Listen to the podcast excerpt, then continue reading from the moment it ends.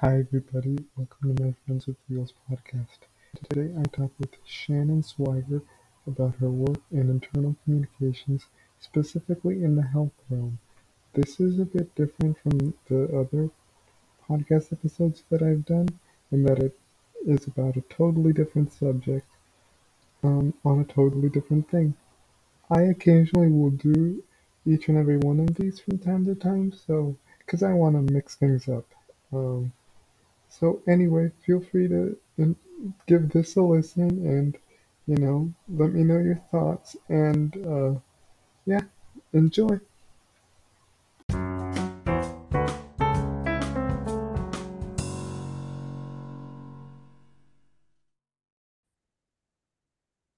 Okay, so tell me a little bit about yourself and uh, how you got involved in the disability community.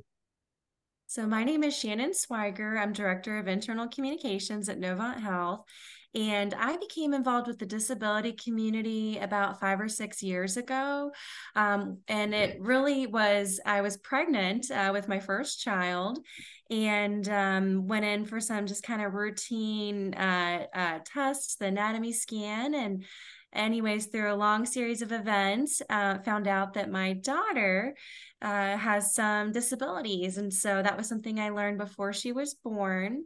Um, and it was something that um, she was born early and, and has really played into our journey um, as being her mom and uh, has really bringed me to learn a lot about the disability community and about her particular disability. She has a genetic syndrome that's called 22q11 deletion syndrome she's missing a small part of her 22nd chromosome and it really can affect everything in the body and it's different in everyone and um, that's one of the biggest things i've learned about the community is just how broad and diverse it is even within you know one particular um, uh, you know syndrome for example mm-hmm. so that was really how my journey started in this space mm-hmm.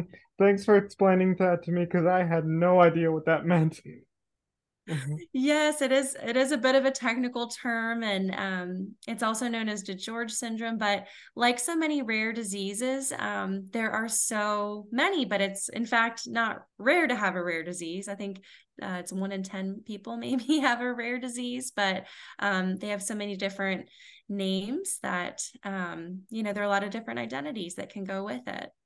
Mm-hmm. My next question is that you worked for a disability business resource group. What was that all about? That's a great question. So, um, so in my in my day job at Novant Health, I'm in charge of public relations and marketing uh, for our physician group. Um, but we also have the opportunity to participate in what are called business resource groups, and um, at other organizations, they're called employee resource groups.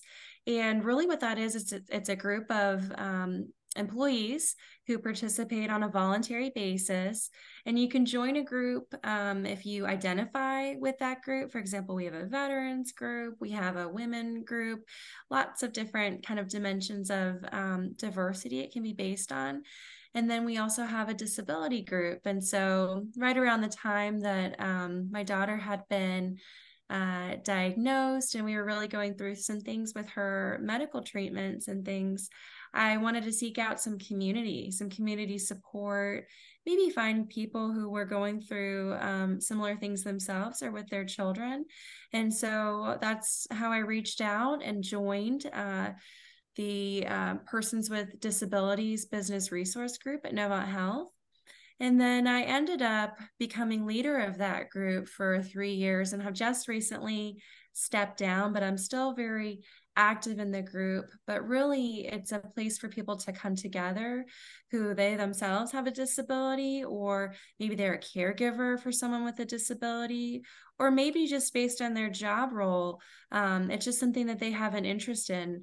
For example, one of my colleagues, she was the co leader of the group. Um, her background is in architecture and design, and certainly accessibility of the built environment. Um, that's something that's really important and that plays a role in her profession. So that was why she got involved. Another colleague was involved um, because she worked in the digital space and how do we make our websites and our applications um, accessible um, from a digital accessibility standpoint. So um, everybody kind of brings these different backgrounds and experiences together to make it a better experience for the people who work there who have a disability, but also for our community members and patients. Um, and that was really the lens that I brought to it because I saw how many doctor's appointments we were going to, and we were just we're using the healthcare system a lot. And that helped me see some of the things that went well and maybe sometimes when it didn't go so well and honestly there were there were opportunities and so that's where we would really come together as a group to share our insights and experiences um, with our leaders um, to help advocate for um, making making changes or um, recognizing times when we need to bring in the voice of the community. For example, we stood up a group um, that is kind of like our business resource group, which is internal to the organization, but we set up a group that's of community members and um, patients and family members. It's an advisory council. It's called our Community Voice Disability Advisory Council because we really need to. We've heard the mantra, know the mantra, nothing uh, for us without us, nothing about us without us. And um, that's really what that group tries to embodies making sure when decisions are being made that you have the voice of people with disabilities at the table, people with lived experiences, they themselves or their family. Mm-hmm. My next question is what made you want to go into the healthcare realm? Like, was that some sort, was that like a calling that you had? Did you have any family members who were in the healthcare realm? What was going on there? Great question. I did. So I have several family members that are in healthcare. Um, I guess it probably started with my grandfather. He was actually a bit of a pioneer in open heart surgery. Um, he was the first open heart surgeon in the state of West Virginia, and he used to ride around on his motorcycle and cover the whole state. That was what he did, and and um, so I have aunts and uncles who are nurses and physicians and when I started, you know, when I was in college, I was taking all the science classes and it was something I was really interested in. But my skill set and passion has really always been around writing. And so that's where I found myself falling into this space of healthcare communications. And it's why I really love what I do because I get to tell the the story of all these people who are really um, touching the lives of patients in so many different ways and have such a profound impact. And it's also something where there's always something new to learn about. Um, and so I get bored really easily. So it's really uh, been something that has catered to my interests in that way. And then, of course, it has taken on an even deepened meaning um, now that I am kind of navigating the healthcare system and using it like never before. Um, my experience and my work really played a role in helping me be a better advocate for my daughter and for the disability um, community more more broadly than that. And my husband he's also a physician. He's an adult cardiologist. Um, so kind of through all those different experiences that's um, how i found myself in in healthcare. Mm-hmm. What are some of the stakeholders that you partner with closely? You know, you know, I know there there I know there I know that on the communication side of things there is something in the healthcare realm, so I'm wondering if you could explain that a little bit. Sure. So there are so many different uh, stakeholders. So in my role in internal communications, I'm primarily partnering with um, the people who are taking care of patients. So, our nurses, our physicians, our therapists, um, and and also the people who are interacting. Um, maybe the person who's answering the phone at your doctor's office. Um, so, so many different people who interact with our patients. So that's really my primary job is to help make sure that they have the news and information that they need to do their job and so part of that in my work with our business resource group has been making sure that um, there's a better understanding of how to um, care for people with disabilities and what accommodations they they may need. And so I'm actually working on a project right now where we're designing some education for our team members so that um, they have a better understanding of the do's and don'ts and can make uh, it a more inclusive experience for our patients and really try to address some of those um, pain points. And so that's one thing I'm working on right now in partnership with a group that's called Disability in North Carolina. They're a nonprofit, they're a chapter of the larger National Disability in organization, which is really one of the primary partners with the business community from a disability inclusion standpoint. And so I serve on their board, um, but they also do a lot of work directly with Novant Health. Um, so that's just one example. I guess another example that um, comes to mind are we have something that's called the Communication Aid Toolkit or uh, CATS for short. Um, but they're kits that we try to have in all of our clinics and hospitals so that if a patient comes in who maybe is blind or low vision, deaf, hard of hearing, um, nonverbal, that there are some different tools in that kit to help improve communication with the care team. For example, we have um, amplifiers, we have some communication boards, um, we have magnets. So if you're walking into a patient's room, and they speak ASL, you know, you're not going in there and and not speaking in their language. You're working with an interpreter. So those are just kind of a few examples, but I primarily work internally. Um, but I have partners that I work with on our public relations or social media teams who are speaking to kind of a broader audience. They're more the ones who are speaking directly to our patients or consumers. Um, and community members at large. Mm-hmm. My next question is What impact does your work in internal communication have on the greater uh, community, the disability community? Well, I guess my biggest hope is um, helping the dis- disability community have a voice and helping bring attention and awareness to those lived experiences and expertise of the disability community. I think there are so many um, misconceptions and not only misconceptions but just honestly a hesitation to really even talk about it or to know to know how to go about talking about disability um, or asking questions like you know how can i accommodate your needs? And so that's where i really see um, kind of myself having a foot in that world. I myself do not have a disability but learning from others in the community and from my experiences with my daughter who's five and hopefully someday she, you know i want her to be a self advocate and out there and advocating for herself.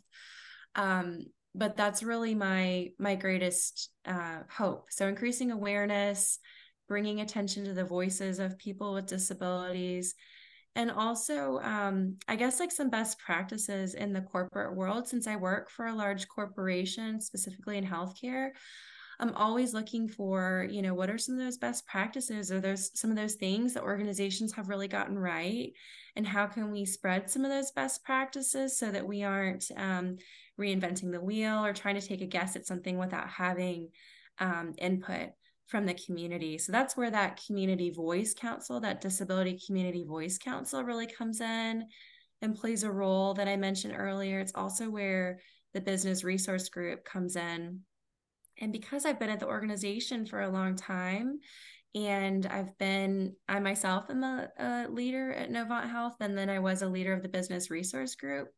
Really had an opportunity to advocate on behalf of the group to say, hey, here's what we're hearing. Here's a survey of what our members had to say. You know, what do we what do we do with this? Um, here's what we recommend. And so that's been really um, positive, I would say in terms of getting action based on sharing that feedback. We also participate in something called the Disability Equality Index, which is really this national benchmarking tool from Disability In that uh, businesses can use primarily large businesses, but you can use it to say, hey, um, are we following the best practices or do we need to do things like, for example, focus on making our website more accessible if I've heard some statistics like that only 2% of the internet is truly accessible, like things like that. And you're like, okay, well, we have to do better. So I think um, participating in things like that and sharing your experience about things like that is a really a way to hopefully make it spread because we don't want it to be a secret, right? This is something everybody can uh, benefit from and needs to needs to know about. Mm-hmm. Lastly, what lessons have you learned from from this particular um, type of career in internal communications? How can communications in healthcare in the healthcare realm, you know, lead to greater outcomes and be that catalyst for change? Yeah, absolutely. That's the million dollar question, right? Is how do we make and see that change? And um, I do think following best practices and kind of accountability with tools like the Disability Equality Index um, are important because I think it shows like, hey, we as an organization care about this and we are investing in in doing these things. So um, so that's not necessarily just internal communications, but it does offer accountability. But I guess in terms of internal communications, what I would say is really tapping into the power of telling stories, just like you're doing through this podcast, right?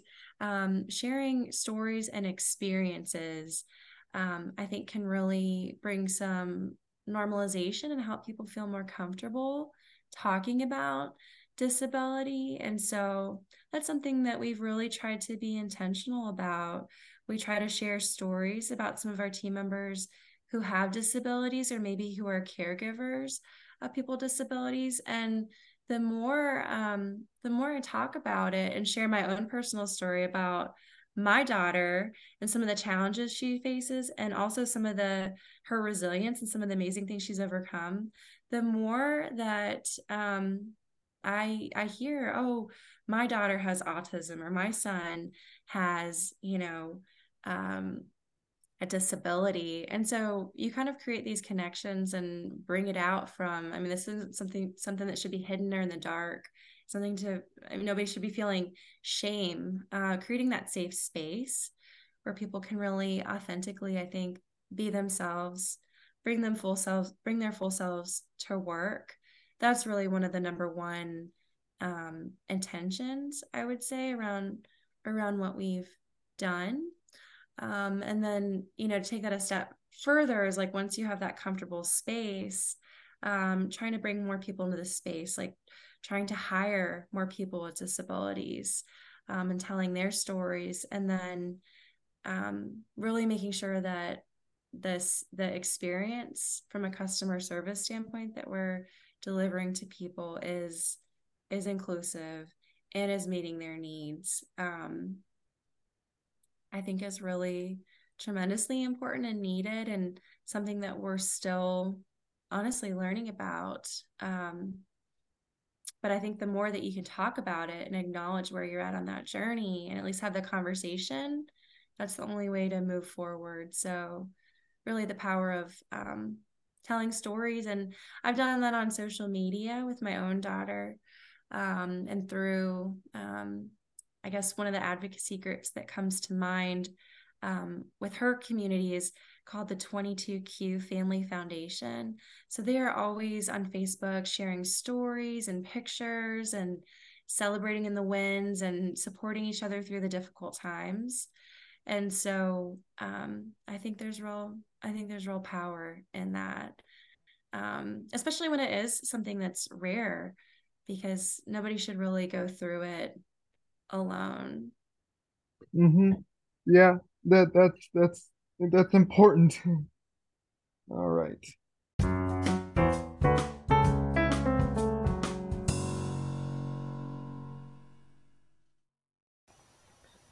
All right, everyone. That does it for today's episode of my Friends with Wheels podcast.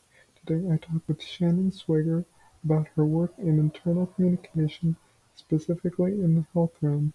She and I talked a lot about what goes into that type of work and how that really has um, how the health side of things, specifically from a communications perspective, can be very impactful and can really make people aware about the issues going on in the health community, which I think is really fascinating.